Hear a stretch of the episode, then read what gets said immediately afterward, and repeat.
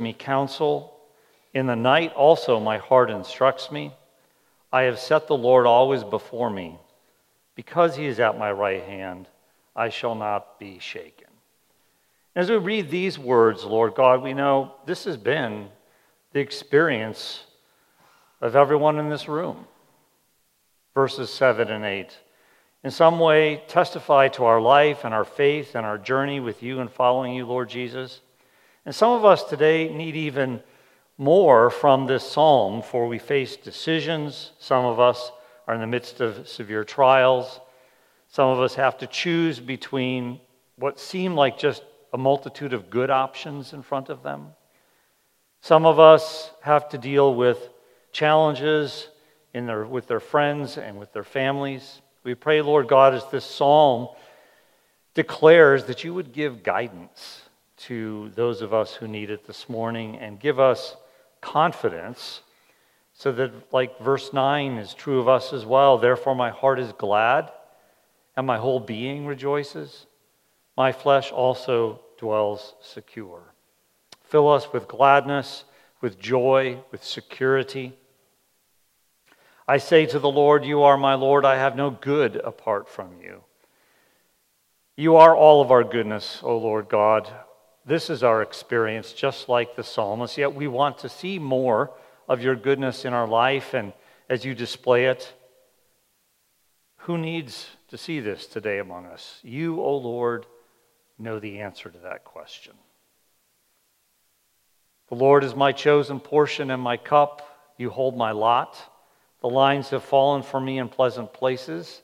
Indeed, I have a beautiful inheritance. May these verses, verses 5 and 6, be our testimony, as they are the testimony of the psalmist. For many of us can look back on our lives and we see that this is exactly who you are and how you work in our lives. And many of us look ahead and we look with hope to see this and these verses fulfilled. And we pray that you would make that true as well. Meet the needs of your people according to your word as we have prayed it, and bless your word now to us as we study it together. We pray this for Jesus' sake. Amen. Well, this morning we are continuing our study of the Gospel of Luke, and we're looking at the innocent one again who is now vindicated. You know, all of the Gospel writers, Matthew, Mark, Luke, and John, they all record the actual burial of Jesus' body. Have you ever wondered why?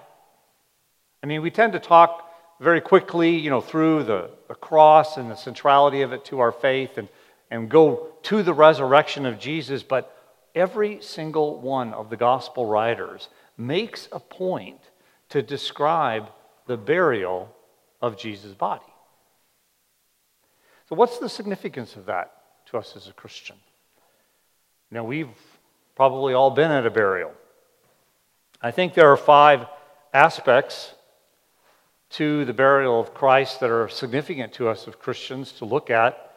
And I think the first one is perhaps the simplest and, in many ways, very profound because it makes us pause and show our own respect, respect for Jesus' body. I mean, he came in the flesh, he came as one of us. Second of all, it testifies to his real death. Jesus really died. And if it testifies to his real death, the realness of it, it further emphasizes the realness of the resurrection that we're going to be looking at very briefly, very shortly in our passage this morning. Third aspect is that it emphasizes the reality of our sin.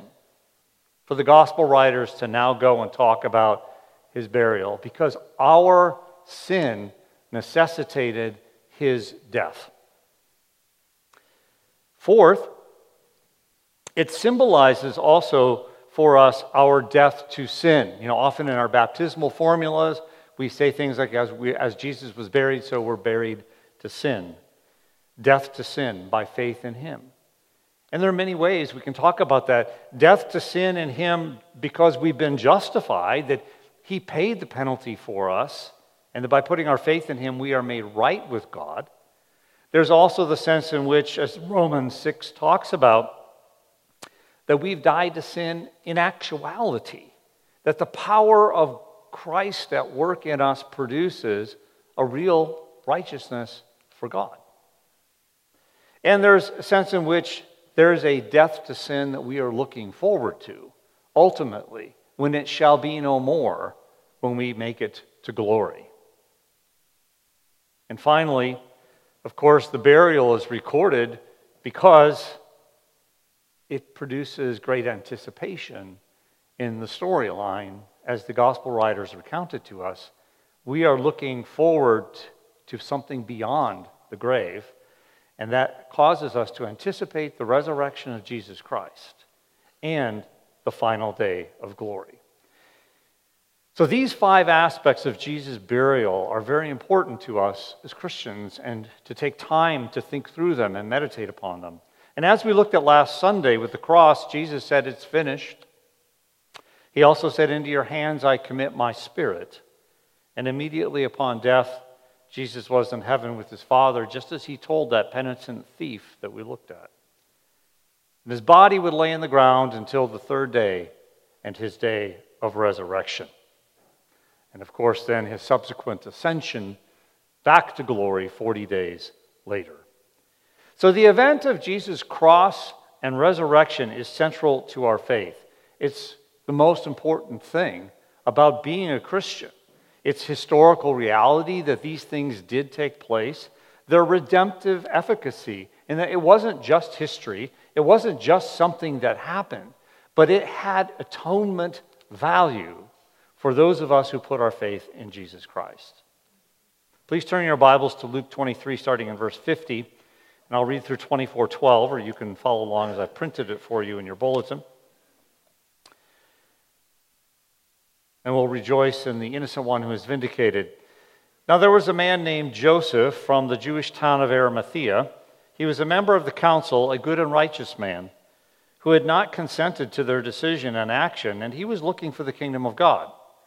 This man went to Pilate and asked for the body of Jesus. Then he took it down and wrapped it in a linen shroud and laid him in a tomb cut in stone where no one had yet ever been laid. It was the day of preparation, and the Sabbath was beginning. The women who had come home come with him from Galilee followed and saw the tomb and how his body was laid. Then they returned and prepared spices and ointments. On the Sabbath they rested according to the commandment. But on the first day of the week, at early dawn, they went to the tomb, taking the spices they had prepared. And they found the stone rolled away from the tomb. But when they went in, they did not find the body of the Lord Jesus. While they were perplexed about this, behold, two men stood by them in dazzling apparel. And as they were frightened and bowed their faces to the ground, the men said to them, Why do you seek the living among the dead? He is not here, but has risen. Remember how he told you while he was still in Galilee that the Son of Man must be delivered into the hands of sinful men and be crucified, and on the third day rise.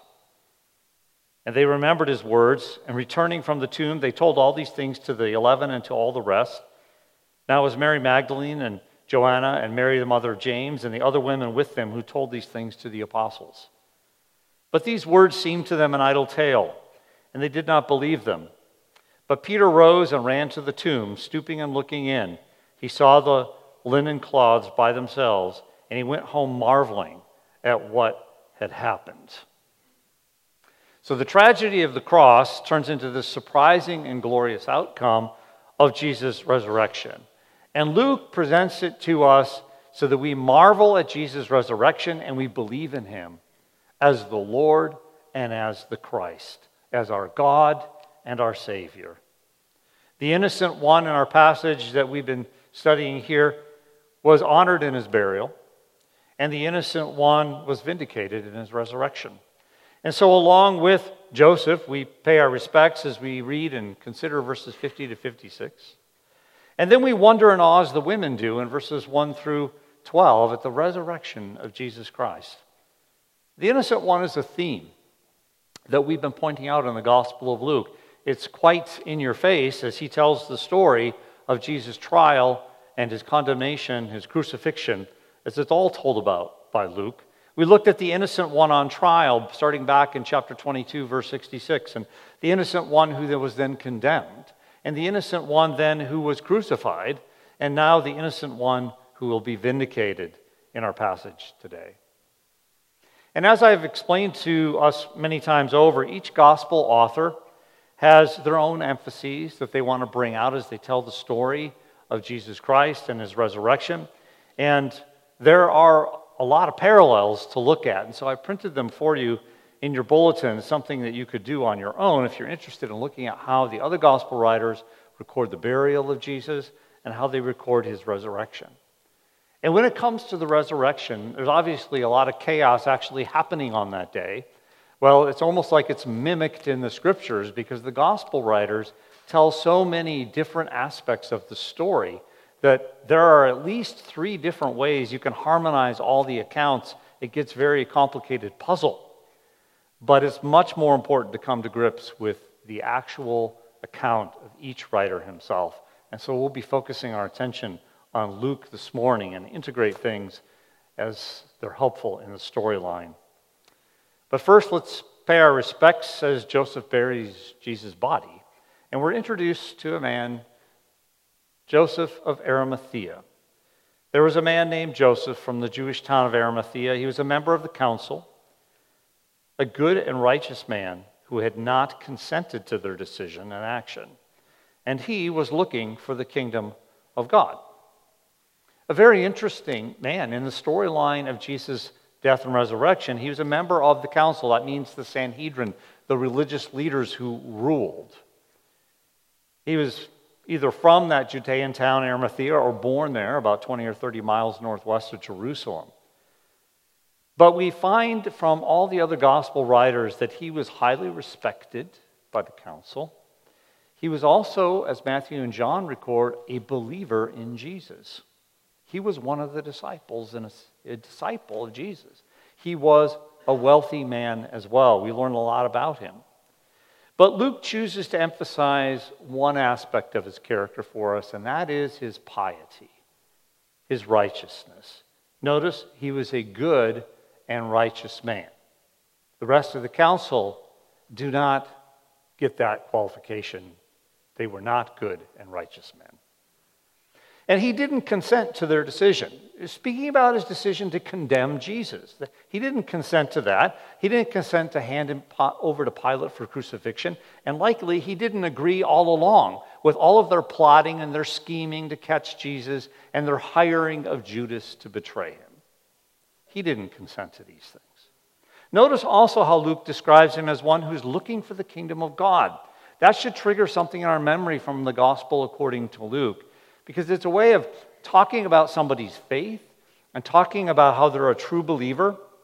And it reminds us of the opening of Luke's gospel. If you turn back in your Bibles to Luke chapter 2, because it refers to two people that we were introduced to at the beginning of the book Simeon and Anna in the birth narrative of Jesus. So, his coming into the world from eternal glory, his incarnation. And we read about these two people their character and what they're looking for. And then we read about this man, Joseph, at the very end, after Jesus' death, uh, after his ministry in this world. Similar phrases are brought to mind. And as we read Luke, we're supposed to be recalling this. Now, there was a man in Jerusalem, starting in verse 25 of chapter 2, whose name was Simeon. And this man was righteous and devout, waiting for the consolation of Israel. And the Holy Spirit was upon him. And it had been revealed to him by the Holy Spirit that he would not see death before he had seen the Lord's Christ. And he came in the Spirit into the temple. And when the parents brought in the child Jesus to do for him according to the custom of the law, he took him up in his arms and blessed God and said, Lord, now you are letting your servant depart in peace according to your word, for my eyes have seen your salvation, that you have prepared in the presence of all peoples a light for revelation to the Gentiles, and for glory to your people Israel. And his father and his mother marveled at what was said about him.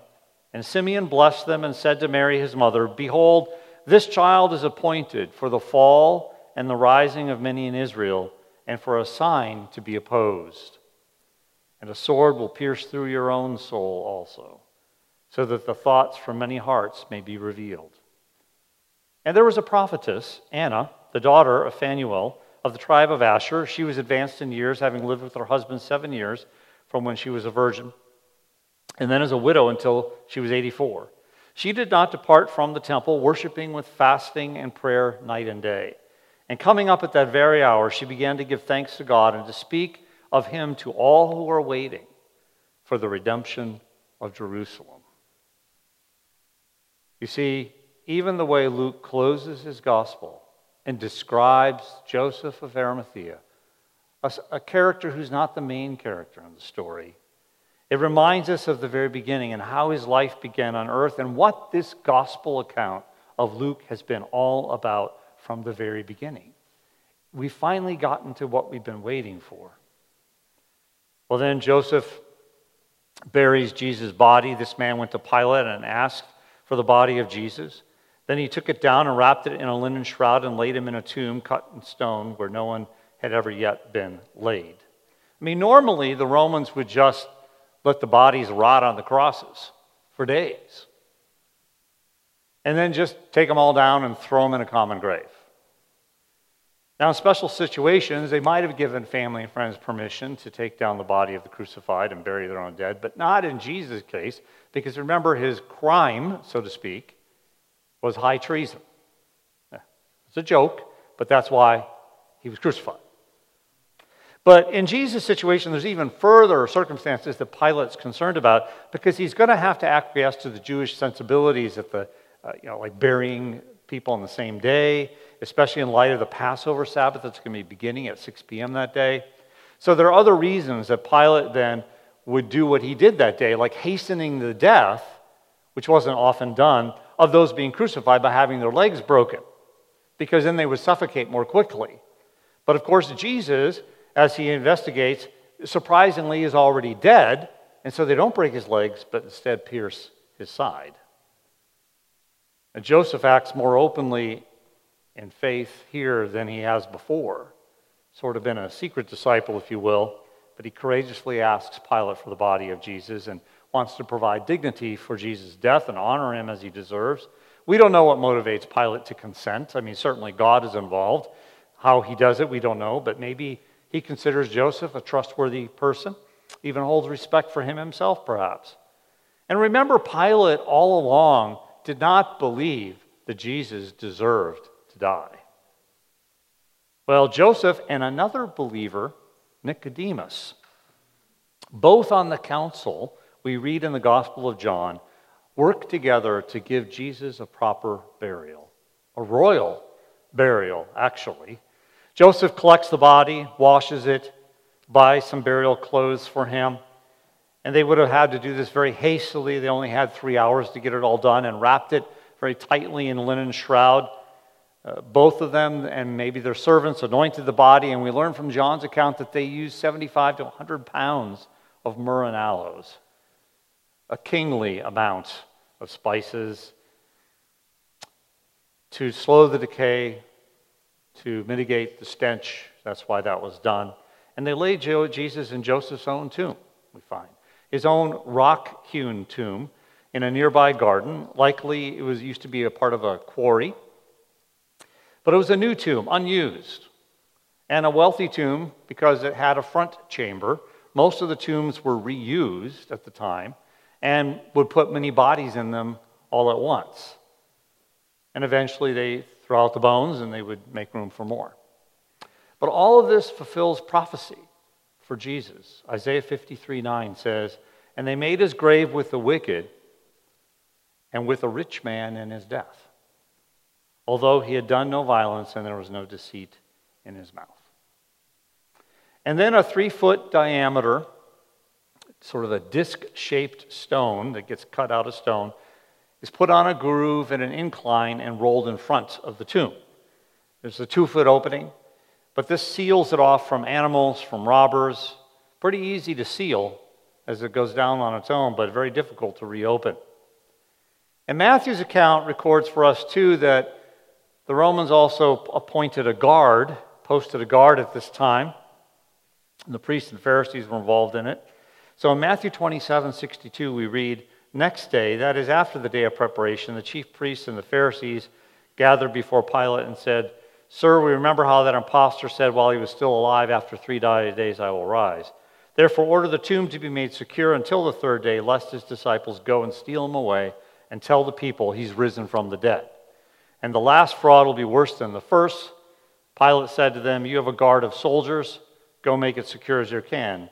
And so they went and made the tomb secure by sealing the stone and setting a guard. So, of course, all of this only serves to provide stronger evidence for the actual resurrection, although they will say that the body was stolen, and the council will pay off the soldiers. Well, the women observed all this in verses 54 to 56. It was the day of preparation, and the Sabbath was beginning, and the women who had come with him from Galilee followed and saw the tomb and how his body was laid. Then they returned and prepared spices and ointments. On the Sabbath day, they rested according to the commandment. Again, this was all done very quickly in the afternoon. From the death of Jesus to sundown, it had to be done quickly to keep observance of the Sabbath. And a number of women were involved here.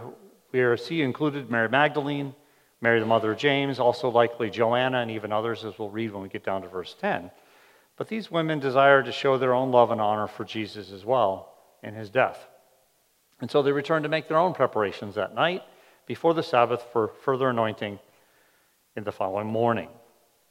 Luke makes a point to note, note again the piety of the women.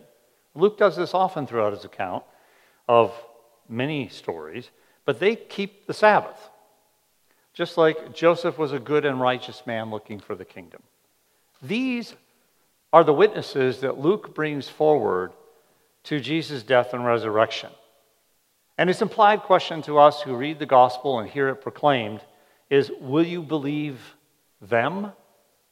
Look at their character and who they are. These are witnesses that you can trust. And so, along with Joseph, as he buries the body, we pay our respects as well. You know, we've all been to funerals, that's what we do. And so I think it's a good point to pause and just briefly reflect on what we've been learning in the Gospel of Luke at this point. I mean, there's no way to go through it all, of course. That's a great project for you to go back, but we remember so much that we've learned so far from Jesus' life through the Gospel of Luke, the preparation for his incarnation. If you remember at the very beginning, you can even flip through your Gospel of Luke right now and look at the headings that your editors put in there for you. So we learn about the preparations for the incarnation, all the glorious events that attended his birth. Luke told us about the preparations of John the Baptist and Jesus' fast in the desert and his battling of Satan.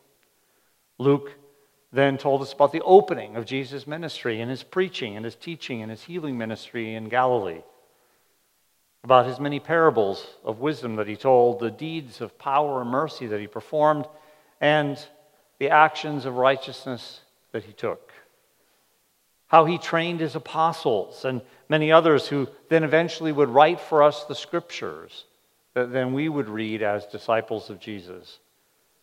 We read in the Gospel of Luke, too, the authority that Jesus had as the Son of God and how many people disrespected him for it. And of course, most recently, we've read in the Gospel of Luke about his Passion Week, and soon we will finish up the Gospel account over the next two weeks. We've seen so much, and we've learned so much in the Gospel of Luke about what it means to be a faithful disciple of Jesus.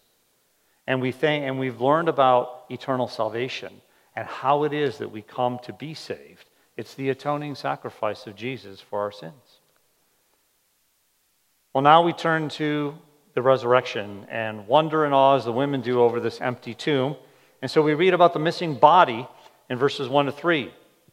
But on the first day of the week, at early dawn, they went to the tomb, taking the spices they had prepared, and they found the stone rolled away from the tomb. But when they went in, they went in, they did not find the body of the Lord Jesus. So the women get up while it's very dark and early and barely enough light to see the way to the tomb Sunday morning. And not so incidentally, I mean, this is why the church historically has a tradition of worshiping on a Sunday to honor our Lord Jesus who died and rose on our behalf, and why we refer to it as the Lord's Day. Well, they expected Jesus' body to be in the tomb, of course, yet it's not clear whether they knew about the sealing of the tomb and the guards. Anyway, they took their spices, everything that they prepared, to display their own act of love toward Jesus, which was often done up until the third day. And we can sort of think of this as similar to what we do when we place flowers on a grave, days following funerals sometimes.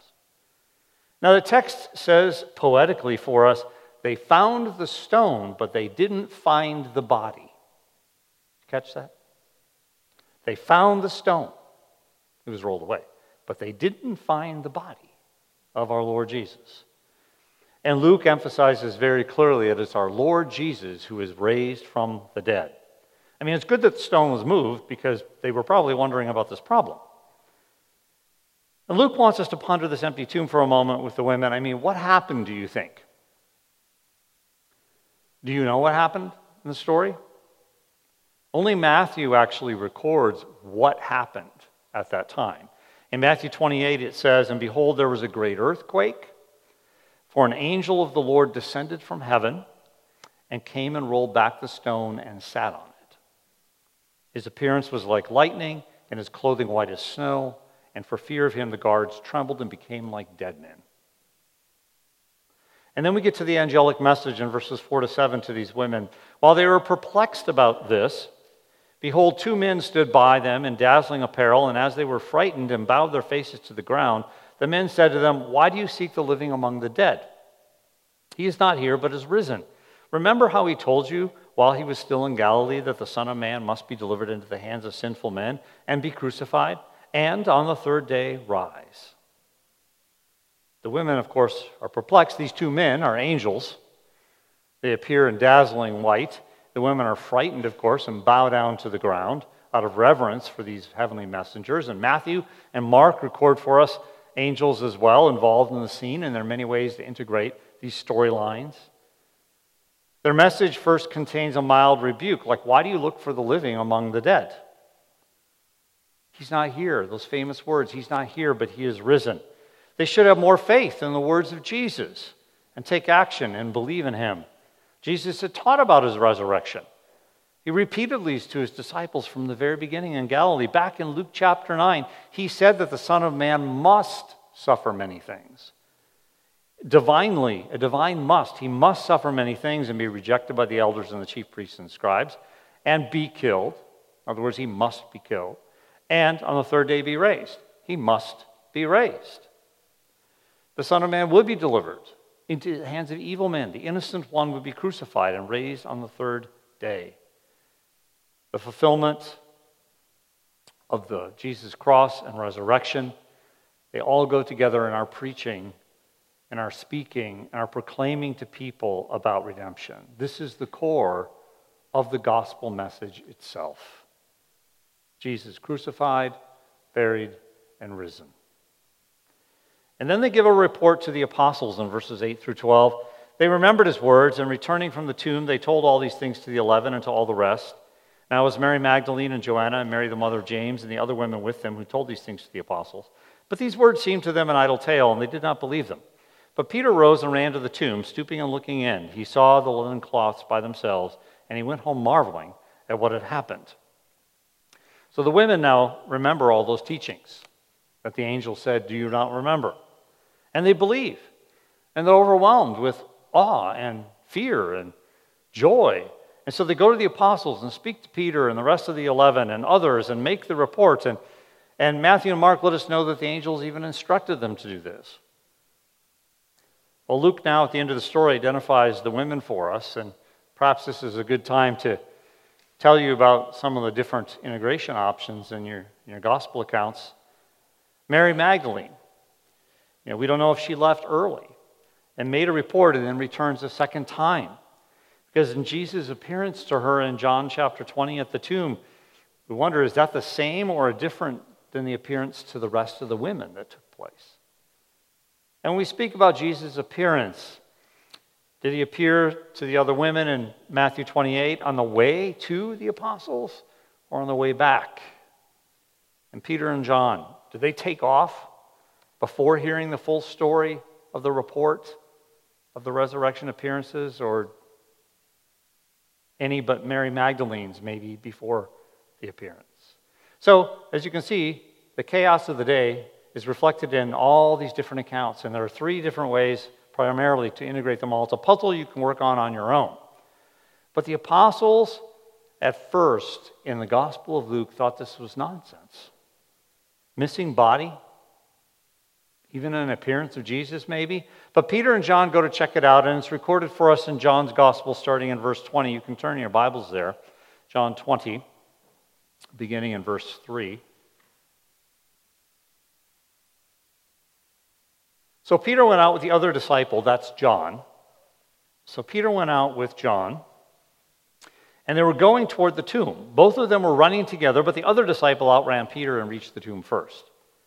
And stopping to look in, he saw the linen cloths lying there, but he didn't go in. Then Simon Peter came, following him, and went into the tomb. He saw the linen cloths lying there, and the face cloth, which had been on Jesus' head, not lying with the linen cloths, but folded up in a place all by itself. Then the other disciple who had reached the tomb first also went in, and he saw and believed. For as yet they did not understand the scripture that he must rise from the dead. Then the disciples went back to their homes. Course, it takes a while for this to sink in. And Luke, did you notice how Luke tells the story very differently than Matthew, Mark, and, and uh, John? Is that he purposefully doesn't say anything about any appearances of Jesus yet. He saves that. He saves it for the story of the road to Emmaus. But when you look at this storyline, there might be some of you here today that think maybe this is nonsense. But will you check it out like Peter and listen to the rest of the Gospel of Luke in chapter 24? I mean, we wonder in awe, just like the ladies did in the story over the empty tomb. They go to see the tomb of the body, but end up testifying to the resurrection of the Lord.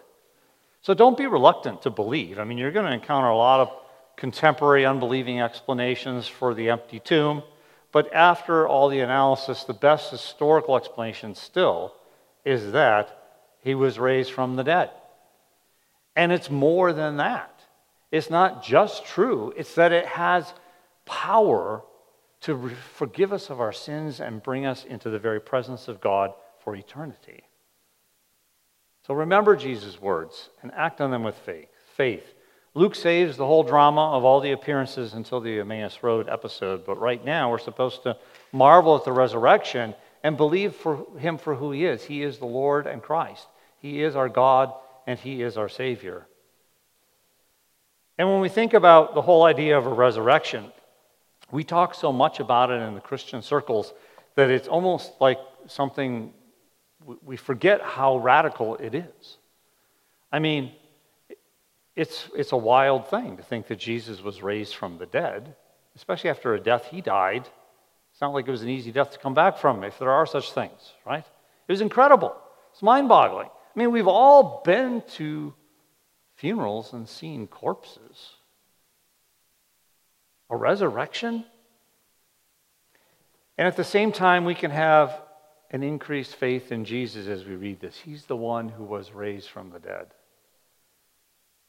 So, by his resurrection, we know three aspects of our faith that are proclaimed by his resurrection. Just as we looked at a few things at the beginning of why the burial is significant for us as Christians, there are at least three reasons, very strong ones, that the resurrection points to for our faith. The first, of course, is that his resurrection testifies to the fact that he is who he said he was. That this is the eternal Son of God and the divine Messiah. And all that those terms mean from the Bible. So he is who he said he, he said he was. Second of all, it shows that his sacrifice was accepted as payment for our sin by God our Father for the sins of his people. We're redeemed. This is, in a sense, the Father's testimony to the work of Jesus that it is accepted and you are completely forgiven if you put your faith in him. Third, it testifies to power.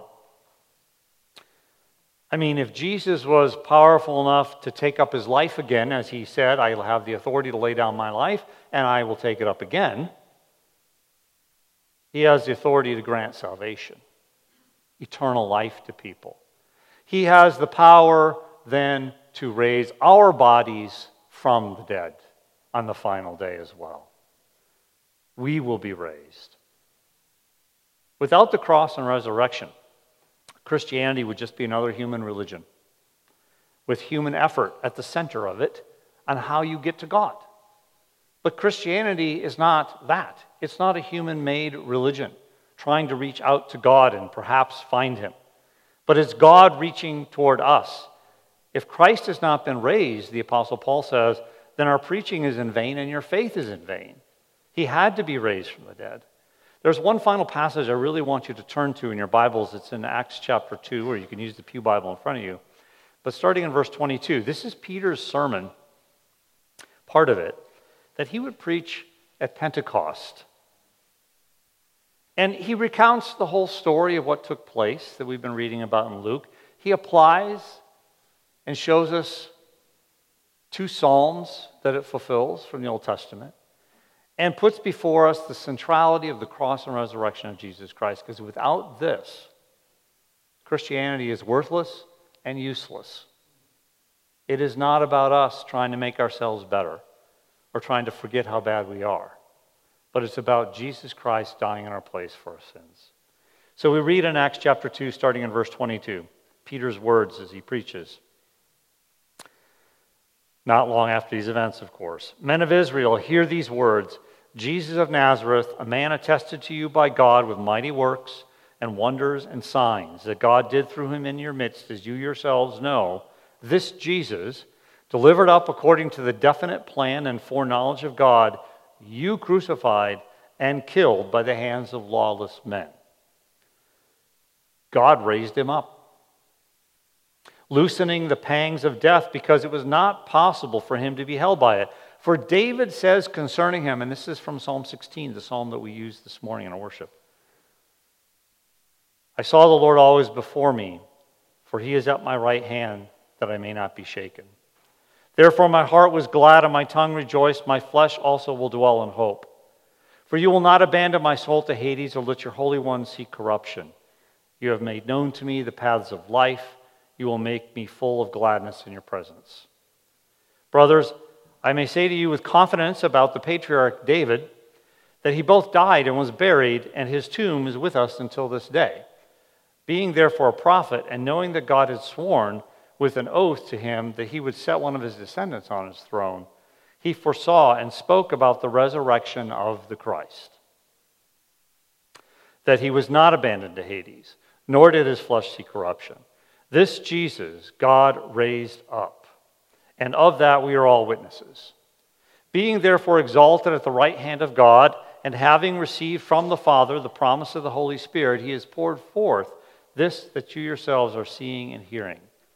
For David did not ascend into the heavens, but he himself says in Psalm 110 The Lord said to my Lord, Sit at my right hand until I make your enemies your footstool. Let all the house of Israel therefore know for certain that God has made him both Lord and Christ, this Jesus whom you crucified. Now, when they heard this, they were cut to the heart and said to Peter and the rest of the apostles, Brothers, what shall we do? And Peter said to them, Repent and be baptized, every one of you, in the name of Jesus Christ for the forgiveness of your sins. And you will receive the gift of the Holy Spirit. For the promises for you and for your children and for all who are far off, everyone whom the Lord our God calls to himself. Peter's sermon could not be any clearer about the role of Jesus and his death and resurrection. God in Christ did it all. We repent and believe and receive salvation. Is that you? Have you put your faith in Jesus Christ alone for your salvation? So much of the New Testament is filled with extending this hope of resurrection to us for eternal life in Romans chapter 8, verse 11, it says, If the spirit of him who raised Jesus from the dead dwells within you, he who raised Christ Jesus from the dead will also give life to your mortal bodies through his spirit who dwells in you. We've been given the Holy Spirit as a down payment of greater things yet to come the resurrection of our bodies in glory. Let me pray for us. Oh, Lord Jesus, we adore you this morning as the one crucified for our sins, raised for our justification. We love recounting the gospel story, for it is our life, it's what we hope in, it's what defines us as people, as your people. And Lord Jesus, as we look at your resurrection and what all it means in the, in the complete forgiveness of our sins, also the promise that it gives us that one day our bodies will be raised like yours in glory, never to die again, and we will be free from sin, perfected in soul and in body. And it's to this end that we hope this morning, and we give you praise and glory, Jesus, our Lord and our Christ. Amen.